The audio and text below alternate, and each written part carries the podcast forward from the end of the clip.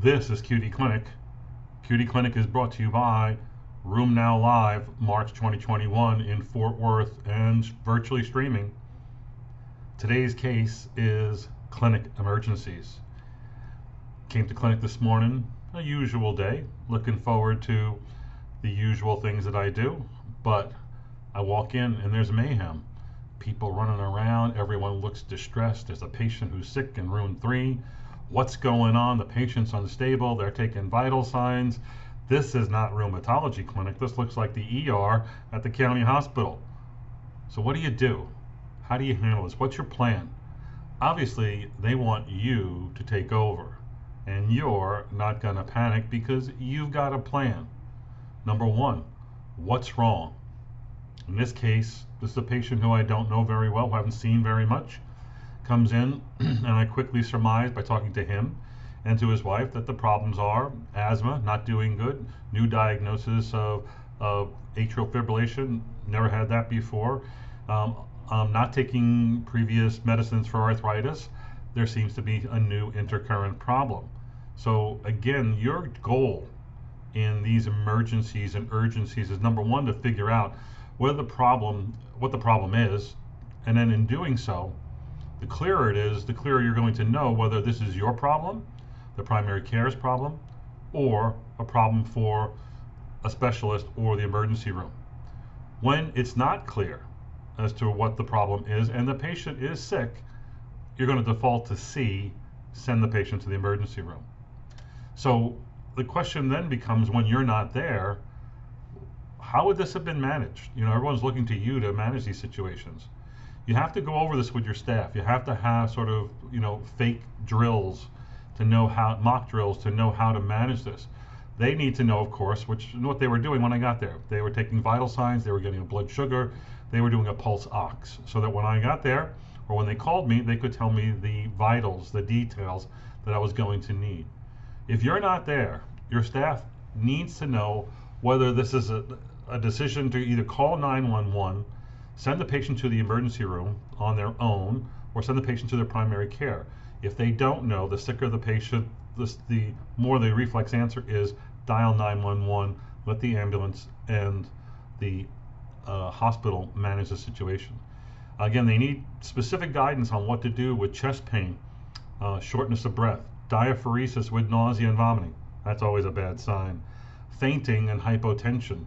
These are the things that are really going to need um, a drill, uh, a plan, and your guidance. Uh, again, I think that the real issue here is figuring out whether the situation is urgent, requires attention today or tomorrow, or emergent and really needs to go to the hospital. You know, I wrote I wrote about this back in April. I wrote a blog called Urgent or Not, and then I wrote it about about it because the issue was who do we need to see during COVID?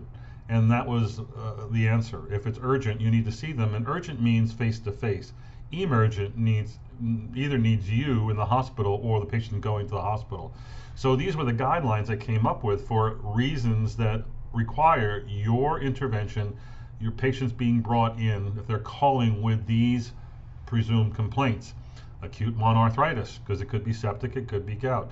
New, new trauma with pain and swelling, new suspected fracture a new early onset inflammatory arthritis. Inflammatory over the phone, how do you know? Hot, red, warm, swollen. They're going to meet all those criteria over the phone. Um, sudden worsening of polyarthritis in someone previously very stable. And that sudden worsening should have either swelling or functional implications to merit an urgent visit.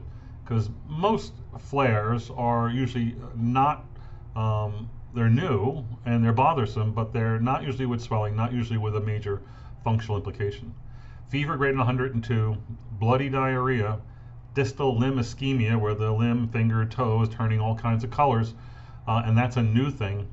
New focal neurologic manifestations, uh, uh, suspected cauda equina or spinal stenosis, that's new, uh, especially if it has trauma involved, recent trauma uh, suspected transverse myelopathy, acute on, uh, onset of eye pain and blurred vision with redness. That could be uveitis, acute uveitis, especially so in SPA patients. Uh, patients with hemoptysis, you worry about acute alveolar hemorrhage. and acute pneumonitis, shortness of breath, uh, fevers, etc. What are emergencies? Well, there's a few that we need to know about, and they tend to happen in specific disorders. So, you know, RA with stridor, um, and that could be cricoarytenoid arthritis or subglottic stenosis in someone with relapsing polychondritis. Seizures in any of your patients is never a good sign, especially lupus patients with seizures.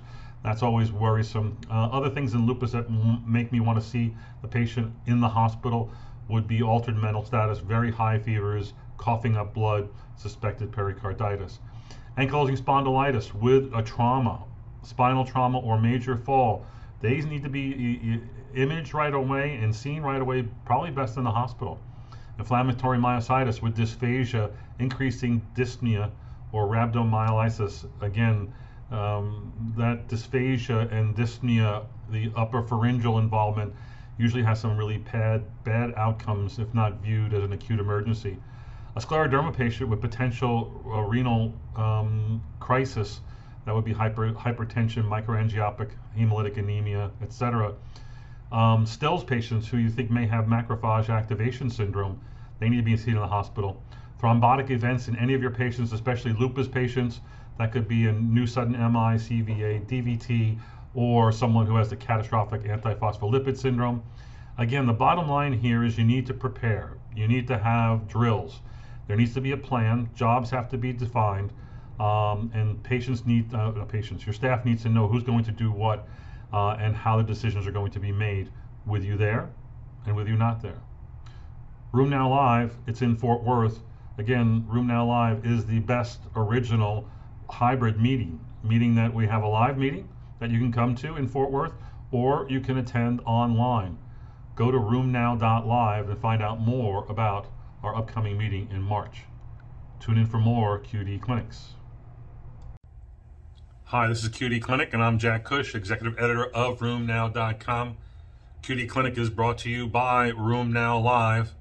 It's going to happen in Fort Worth and on your computer, streaming live, March 20 and 21st, a day and a half meeting.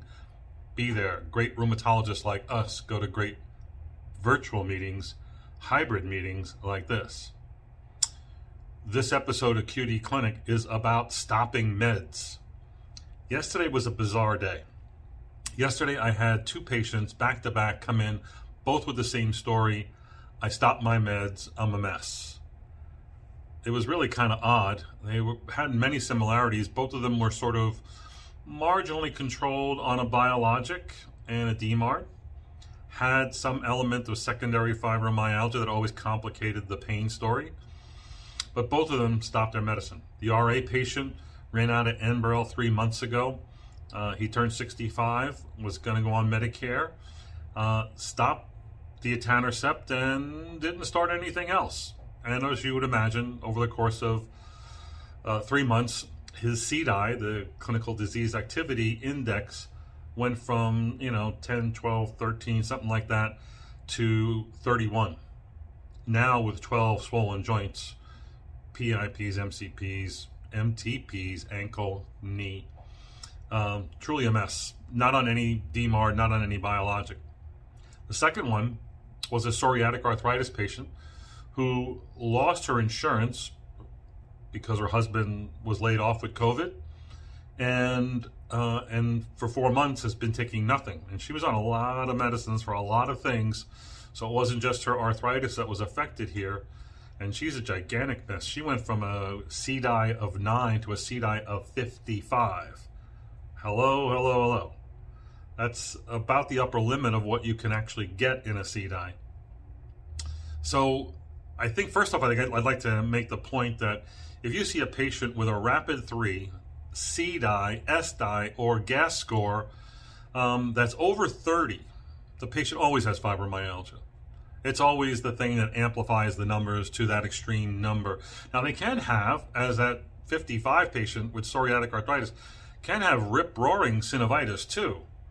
But on the basis of just synovitis and some pain and functional implications, you know, it might have been half that number. But add in fibromyalgia, which was present in both patients, it amplifies the numbers significantly. So you should always think fibromyalgia when you see a metric that's 30 and higher.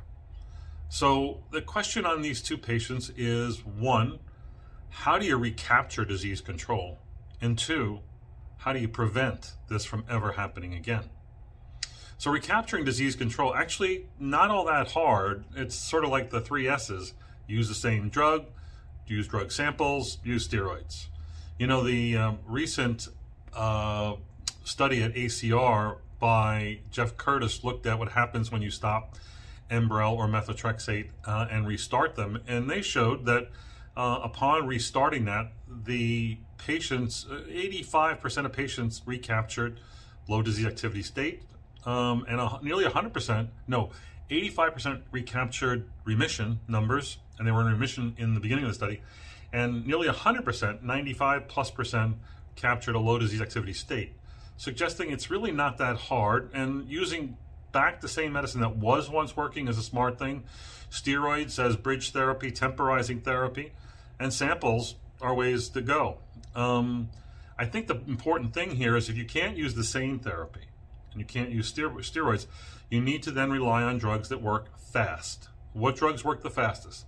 Steroids, JAK inhibitors, and this is the order in which I think they work fast. Steroids, hours to days. JAKs, days to weeks, like two weeks. TNF inhibitors could be first shot, could be second shot then followed by abatacept and the IL-6 inhibitors, then followed by a few weeks to a few months by rituximab, and then your DMARDs, methotrexate, Arava, hydroxychloroquine, sulfasalazine, gold, taking forever. So use the drugs that work fast, even if it's only to use them for a short period of time.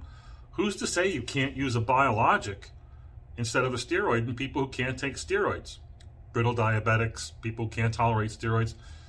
Who's to say you can't use a short burst of Kineret like you would for acute gout, or even a short course of a weekly or biweekly TNF inhibitor given weekly for three or four doses while you're doing some other measure? I've done it, it actually works. Recognize that it's not just inflammation, it's also pain, it can be mechanical.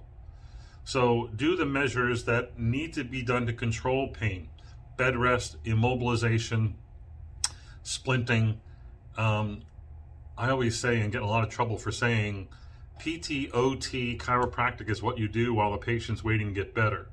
Now, those things do work, they're proven to work, and I'm disrespecting them by what I'm saying, but in fact, that's often the case. They are temporizing measures to keep the patient busy. And then you can, and you can say the same for your voodoo joint injections. We all love our joint injections. We think we're the best, but the fact is, long term data isn't very good about joint injections with steroids. Short term, we know that they work well. So these are the things you do to can recapture control. What can you do to prevent cessation flares? Um, number one, plan. If they're 65, you got to ask them, what are you doing with your insurance at the turn of the century here? Uh, what happens when you go on Medicare? Let's have a plan for a succession off of what you're on and what you can be on during Medicare. Um, you should probably be asking annually. Pick a date that works for you. Make it tax day, make it their birthday, make it Christmas that you're always going to ask about who pays for your medicines? What's the status of your insurance? Let's look ahead for the next year. Like, why not have, you know, New Year's resolutions with patients and discuss especially the, the money aspect. When they, when they ain't got the money, they don't have the meds. When they don't have the meds, you become more important, but there's less you can do. It gets really complicated. So I guess the, the, important thing is to let you be in the driver's seat. Let them know that you're the boss, you're the gatekeeper when it comes to taking medicine, staying on medicines, relying on other people or relying on their own judgment. Bad idea. Most importantly, preach consistency. I tell my patients the goal is being boring. Boring to the point that you do the same thing the same way. Take the same medicine, same diet, same exercise, same plaid, flannel shirt, whatever it takes to be consistent. Because when they get out of consistency, sudden death in the family, they got to go to Cleveland. They don't. They leave their medicines behind. They stop sleeping well. They stop exercising. They stop eating right. They they go to hell in a handbasket right quick, as we say here in Texas. So when the going gets rough, the tough double down on being boring and consistent. This is what you have to preach. Tell them they cannot get out of the habit. The habit is what got them there. It's not just one drug, not just that magical JAK inhibitor or IL 6 inhibitor you gave them. It really is the whole package of what you do. That's it on how to avoid and treat cessation flares. Again, remember, RheumNow Live. Uh, I think it's going to be a great hybrid meeting. You know, RheumNow Live was the original and the best of hybrid meetings, meaning a live meeting or a streaming internet meeting. You can choose. We'll see you there. Hi, this is QD Clinic. I'm Jack Cush with RheumNow. QD Clinic is brought to you by RheumNow Live, March 20 and 21. In 2021, how's that for a coincidence? A live meeting in Fort Worth or a virtual meeting streamed to your living room. Today's case is not a case, it has to do with what do you do after you're vaccinated? What COVID rules apply? There's three issues here.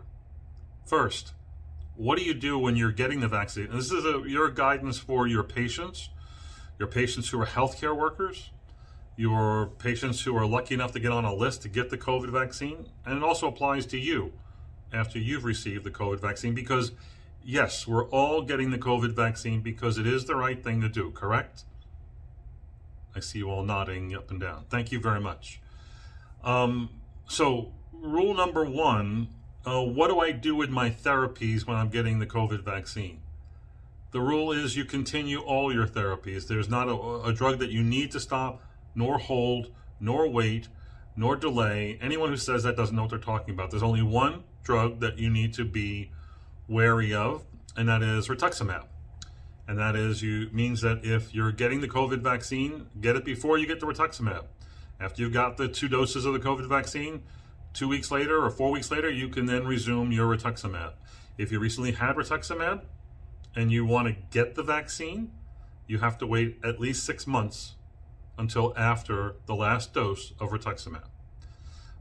Otherwise, you don't change your therapy. And by the way, this is also a recent uh, NPF, National Psoriasis Foundation guideline on how you should uh, manage your biologics and or DMARD therapy when getting COVID vaccine. Their guidance number 4.6 this is exactly what I just told you. The ACR task force is going to have an update on how we manage COVID vaccines. That's coming out in the next few weeks. Watch for that. I think it'll be very helpful to you in guiding your patients. All right, so you are the recipient, the proud recipient of two doses of the COVID vaccine. What do you do? Are you take off all your clothes, run around, hang, hang, hug everyone, sloppy sort of kisses and stuff like that? No, you don't. The CDC has come out with a rule um, because you don't know, while you're going to be protected, most likely, right? 95% effective. You could still get infected. You could still um, pass on the, the COVID 19 SARS CoV 2 virus to someone else, even though you are protected against it. So you still need to practice um, the same COVID measures. Continue to wear a mask, avoid congregate settings, social distancing, and hand washing are still in play for you. There is an element of freedom for you, but you still have to work hard at protecting other people. Moreover, you have to continue to be an example because this um, pandemic and all that has changed is going to go on for most of 2021. The last scenario is what happens in a patient who actually has been infected and now wants to get the vaccine. So this happened just today in my clinic. This happened to a colleague of, of ours. Um, and the rule is from the CDC is that you should wait 90 days. I think you can wait 60 days and then do it. And why is it 90 days or 60 days? Because research thus far has shown of patients who have been infected with COVID 19. And by the way, this should be a proven infection, proven by PCR, proven by a classic constellation of symptoms. If it's not a proven infection, I wouldn't count it. But proven infection, um, they're protected for 90 days, meaning research thus far, we've got 300,000, um, 360,000 patients who died so far with this and, and millions who've been infected. The data shows that in the 90 days following infection, after the resolution of infection, no one's been reinfected. So that means that there's a, there's a, a, a temporizing period, a period of latency where you're not going to be at risk. There are reports of patients who have been infected who have gotten reinfected. So again, waiting 90 days, then getting the vaccine. I personally would wait 60 days and get the vaccine. Um, other than that, there are no, there's no other science to this particular recommendation, but it is good to know what the CDC and other infectious disease specialists are saying about that scenario.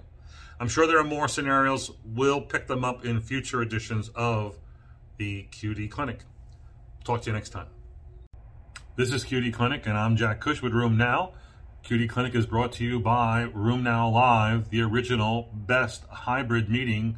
This is going to be our third year. Hybrid meaning you get it your way. Stay home, watch it, or tune in, however you want to tune in, after the meeting, during the meeting, or come to Fort Worth. It's going to be a great meeting. Today, we're going to talk about my new and evolving, according to COVID, clinic routine. So at this point, and I've been doing this actually probably since June, I'm pretty much 50 50, meaning 50% of my clinic time is spent face to face clinic, the other 50% is doing telemedicine. So let's first talk about clinic days where I'm actually doing face to face patient care. I show up, and the routine is the same, whether I'm going to the county hospital and doing clinic there, or whether I'm going to our our private clinics. Um, before I actually enter the building, there's an inventory of symptoms, exposures, risks that I have to sign off on. I think it's a good idea. Uh, if you think you've been exposed, you have an, another measure of responsibility um, to mitigate that in some way. I am always subjected to a temperature check. You know, if my temperature is not 97.1, as it's been every day for like the last six months, there must be something wrong. But I'm remarkably consistent at least as far as my temperature. So the rules are um, patients are told that uh, it's just, just going to be you in the exam room. Don't bring your family, don't bring the crowd, don't bring your the congregation. The there are pretty much no exceptions. It's you and the doctor in the room. The exceptions are elderly who need help and people who need help with communication. Uh, and we do make allowances for that because we want to practice physical distancing within the exam rooms. So that means I'm on this corner, they're in that corner. No one changes the chair where I want them to sit, uh, and it has to be my way. That's to make them safe. From start to finish, when I'm in clinic, I'm wearing a mask, I'm wearing goggles, and when I'm in the room with the patient, if I'm going to examine them, I'm wearing gloves. So we maintain six feet. Um, the virtual exam is done, meaning I don't need to do a hands-on seeing them, um, you know, face to face is very important. Uh, I get to see them walk. I can actually see their whole body. I can see their body habitus. So there's a lot of things I can get just by watching them without necessarily touching them. But most patients, about half the patients who do face-to-face visits, I'm doing the virtual exam. You can see that on, on YouTube or on our, our channel that I have a virtual video exam that really is very, very effective um, in assessing the patient and where they go. If I have to do the exam, I put on the gloves, slide over, do the exam as is needed. And if I'm going to do that exam, I'm going to do a full 28. If actually I do a full 66 joint exam, score a full 28, listen to the heart, lungs, whatever I need to do. Um, and I think it's, again, it's very restrictive, but still we accomplish all the benchmarks we need to do. Patients, there's no mingling with other patients. They have very limited time in the waiting room. They check in, they get their their survey form, they're whisked right to the exam room, uh, and and they're going to be domiciled in that exam room until discharge. At which point they do an express checkout and they go out a separate door. Hence, there's really no interaction amongst patients with other patients. Again, I want to say to my patients, coming to the hospital, coming to the clinic, coming to get your, your blood drawn is an incredibly safe thing to do. What about when I'm doing virtual visits? Well, I don't need to check my temperature and I don't need to do the risk inventory uh, the same way, but I do need to do televideo telehealth visits, meaning that I refuse to do telephone visits. Telephone medicine is dangerous medicine. Again, you don't have enough tools at your disposal to make accurate assessments, and you're now relying on the ability of the patient to report to you about what's going on, which they're good at. But when it, for instance, when it comes to swelling, Nobody's good at reporting swelling. Uh, we have a tweet on that this week. patient agreement between their reported swelling and physician determined swelling, not good at all. The correlation coefficient is 0.2. So the sensitivity is good, but the specificity is really bad. So again, there it has to be video, and you can actually see swollen joints on video. Uh, yeah, I want to do a you know a full palpable exam uh, in the future, but right now this is getting along really quite fine. So again, it has to be televideo. You know, there's some times when the video ain't working or the the phone ain't working. Sometimes I'm doing a video exam, and I'm using my cell phone to connect to connect with them because for some reason their microphone ain't working or my microphone isn't working. That's the problem. So to do good televideo, you need a good setup. You need a Zoom room. We wrote about that last week. It's called Zoomatology. You know, you need a good um, camera. You need a good microphone. I'm actually using my cell phone making this recording right now. I have a ring illuminator. Let me use my, I'm, I'm actually going to change my glasses position and you can see those, those little white lights. That's not the whites of my eyes. That's the ring illuminator that I bought for 30 bucks on Amazon.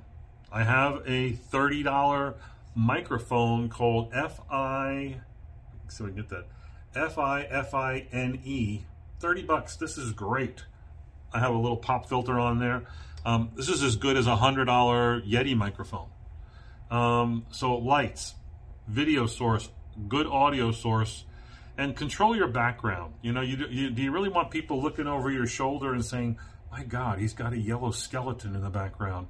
There's a guitar over there what's the artwork? I mean, no, a flat, boring background, so it's all about you and your interaction with the patient. My apologies for my background. So what else do you, once you got the Zoom room set up, you need to set expectations with patients in video calls. Meaning sometimes they think this is a social call. It's like a telephone. Hey, how you doing? The Brooklyn hack. No, it's not that. This is a medical visit. Set expectations. Say, today we're going to cover a blank, blank, blank, blank, blank. And, you know, whatever your expectations are, do not give the impression that this is a social call and that we're going to do this all the time because then they're going to be upset when they get a bill when you're getting when you're billing at a 99215 or 214 or whatever coding that you're using here you need to start by asking their permission can we do a video televideo telehealth call with you today. Is that okay with you? Yes. You need to document that you are, in fact, talking to the right patient. This is usually painfully obvious to you, but you, it doesn't hurt to ask their date of birth, what street they live on, um, their medical record number, whatever. Two or three forms of identification are helpful. I usually tell my patients right from the start, we're going to cover meds and refills first. We're going to talk about any new diagnoses you have, and then we're going to get into your rheumatoid arthritis or whatever they're there for. So when you do your meds, get the refills done. Queue it up, and you might modify at the end and then hit the send button. You're done. When you get a new diagnosis, write it down, put it at the end of your note so you can address it in your problem list. And then begin with whatever you're going to collect. I am very keen on metrics. You can do a HAQ score, a pain score, and a global score and over the phone, even, or even by video, you could do a rapid three score and follow that as your metric going forward. I always collect data on what's most important to you, what your sleep is, what your activity is, what your exercise is.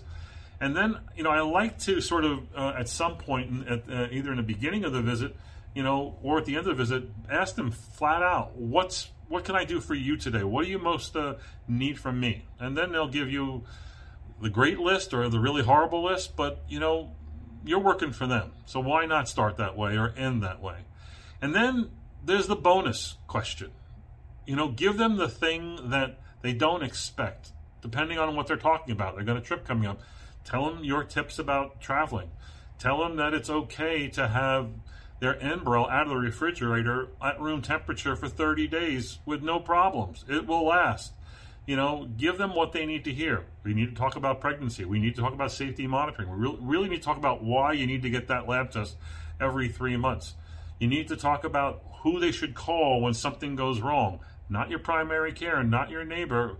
You know who to call. Ghost, but no, call Dr. Cush. I'm the guy that wrote that prescription. Uh, again, it's a bonus thing that shows that you're sort of thinking about them.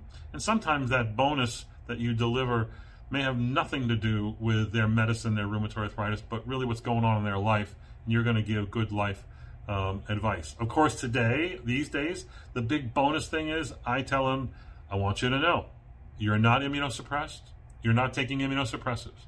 That applies to almost all my patients. That takes a tremendous burden of worry off of them. Now, I also tell them, however, when it comes to getting the COVID vaccine, you jump up and down and say, I'm immunosuppressed, I got rheumatoid, I got psoriatic arthritis, I'm taking biologics and methotrexate, and, and I think they're immunosuppressed. You know, so let them play that card when they need to play that card.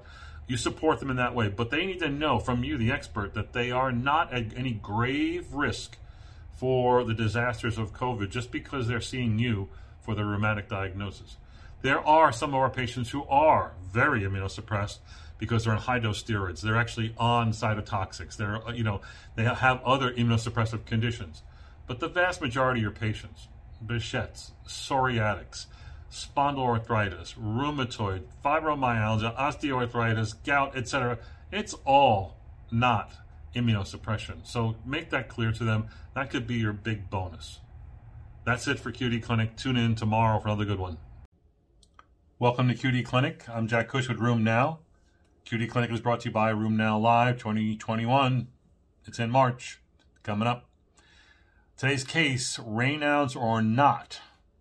57 year old gal comes to see me, says she saw me 10 years ago with the same problem, but her doctors are worried about her. Why are they worried? Well, 10 years ago, actually about 20, 30 years ago, started having symptoms of what was called Raynaud's. Her fingers would get blue and white and all kinds of colors. And the question was, did she have an autoimmune disease that was worth worrying about? I saw her 10 years ago, said, don't worry, because we reviewed her labs, we reviewed her history, we um, did nail fold capillaroscopy. I don't have the records available, so I'm not sure exactly what I said, but she said I gave her a, a blessing and told her to come back if she wants to, but that she didn't need to come back. So in the last 10 years, she's continued to have new problems, and now she has Raynaud's with problems of dysphagia. She's had esophagitis, she's had esophageal strictures, she's had esophageal dilations, and her GI doctors keep saying, hmm, maybe this could be, you know, maybe. She's got a red rash on her face and whatnot, so she does have um, rosacea or it could be polymorphous light eruption. She doesn't have a malar rash of lupus. In fact, she has no other features of lupus. And she does have esophageal disease. And I again did nail fold capillaroscopy and lab tests, and she is ANA negative, and her nail fold capillaroscopy is not normal, but she doesn't have hemorrhages and dilations, which would make you worry. So this is a case of what? Is it Raynaud's? Is it primary Raynaud's? Is it Raynaud's phenomenon with a propensity propensity for autoimmune disease association?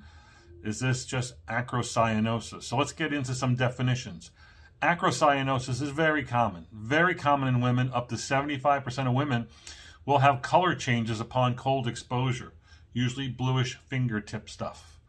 They don't have um, ischemic manifestations in their fingers. They have no uh, digital pits, pulp scars, infections, ulcerations.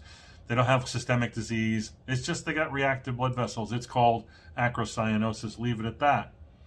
There are people who have mild Raynaud's. Sometimes, and I, I say you have Raynaud's when you are biphasic. When you either blanch and get white upon cold exposure, or get uh, dusky cyanosis upon cold exposure, or you get reactive hyperemia and redness upon rewarming. You need to have two out of the three phases for me to call you Raynaud's. By itself, mild, no tissue compromise, it's Raynaud's disease, primary Raynaud's, a low risk of progression to uh, a systemic disorder or to an autoimmune disease. Associations like scleroderma, dermatomyositis, systemic lupus, etc. Mixed I don't use MCTD, I call it UCTD, undifferentiated connective tissue disease. And then lastly, you have Raynaud's phenomenon or Raynaud's in association with autoimmune disease. Patients who have triphasic, um, you might concern, be more concerned about. Patients who have Raynaud's and have any one of the following are patients who are at higher risk for tissue compromise, organ involvement, and the development of autoimmune disease. Turns out that patients who are ANA positive, strongly positive, none of this 1 to 40 nonsense, but strongly positive, have a higher risk for an association with an autoimmune disease. Patients who have t- evidence of tissue ischemia, digital pulp scars, or periungual uh, um, ulcerations, or digital ulcers, uh, obviously sclerodactyly, are at greater risk for the development of some of these other disorders. Um, and then nail fold capillaroscopy. Um, nail fold capillaroscopy, the, the, the finding you don't want to see are hemorrhages and dilations. Those are seen in patients who get scleroderma and its variants or dermatomyositis or are at greater risk of uh, such severe tissue ischemia that can have ulcerations or even um, um, autoamputation. So again, that's the risk factors for patients who have crossover from just Raynaud's symptoms to Raynaud's phenomenon and a risk of autoimmune disease. Um, this patient, again, Raynaud's disease with an esophageal problem. Uh, I too am worried about it. That's why I did the laboratory test and the nail fold capillaroscopy, and she doesn't have anything. So she gets a good, clean bill of health, uh, unless she gets another uh, manifestation of sclerodermatous disease, limited or widespread, then we're not going to consider such a diagnosis in her. That's it for QD Clinic. Tune in for more.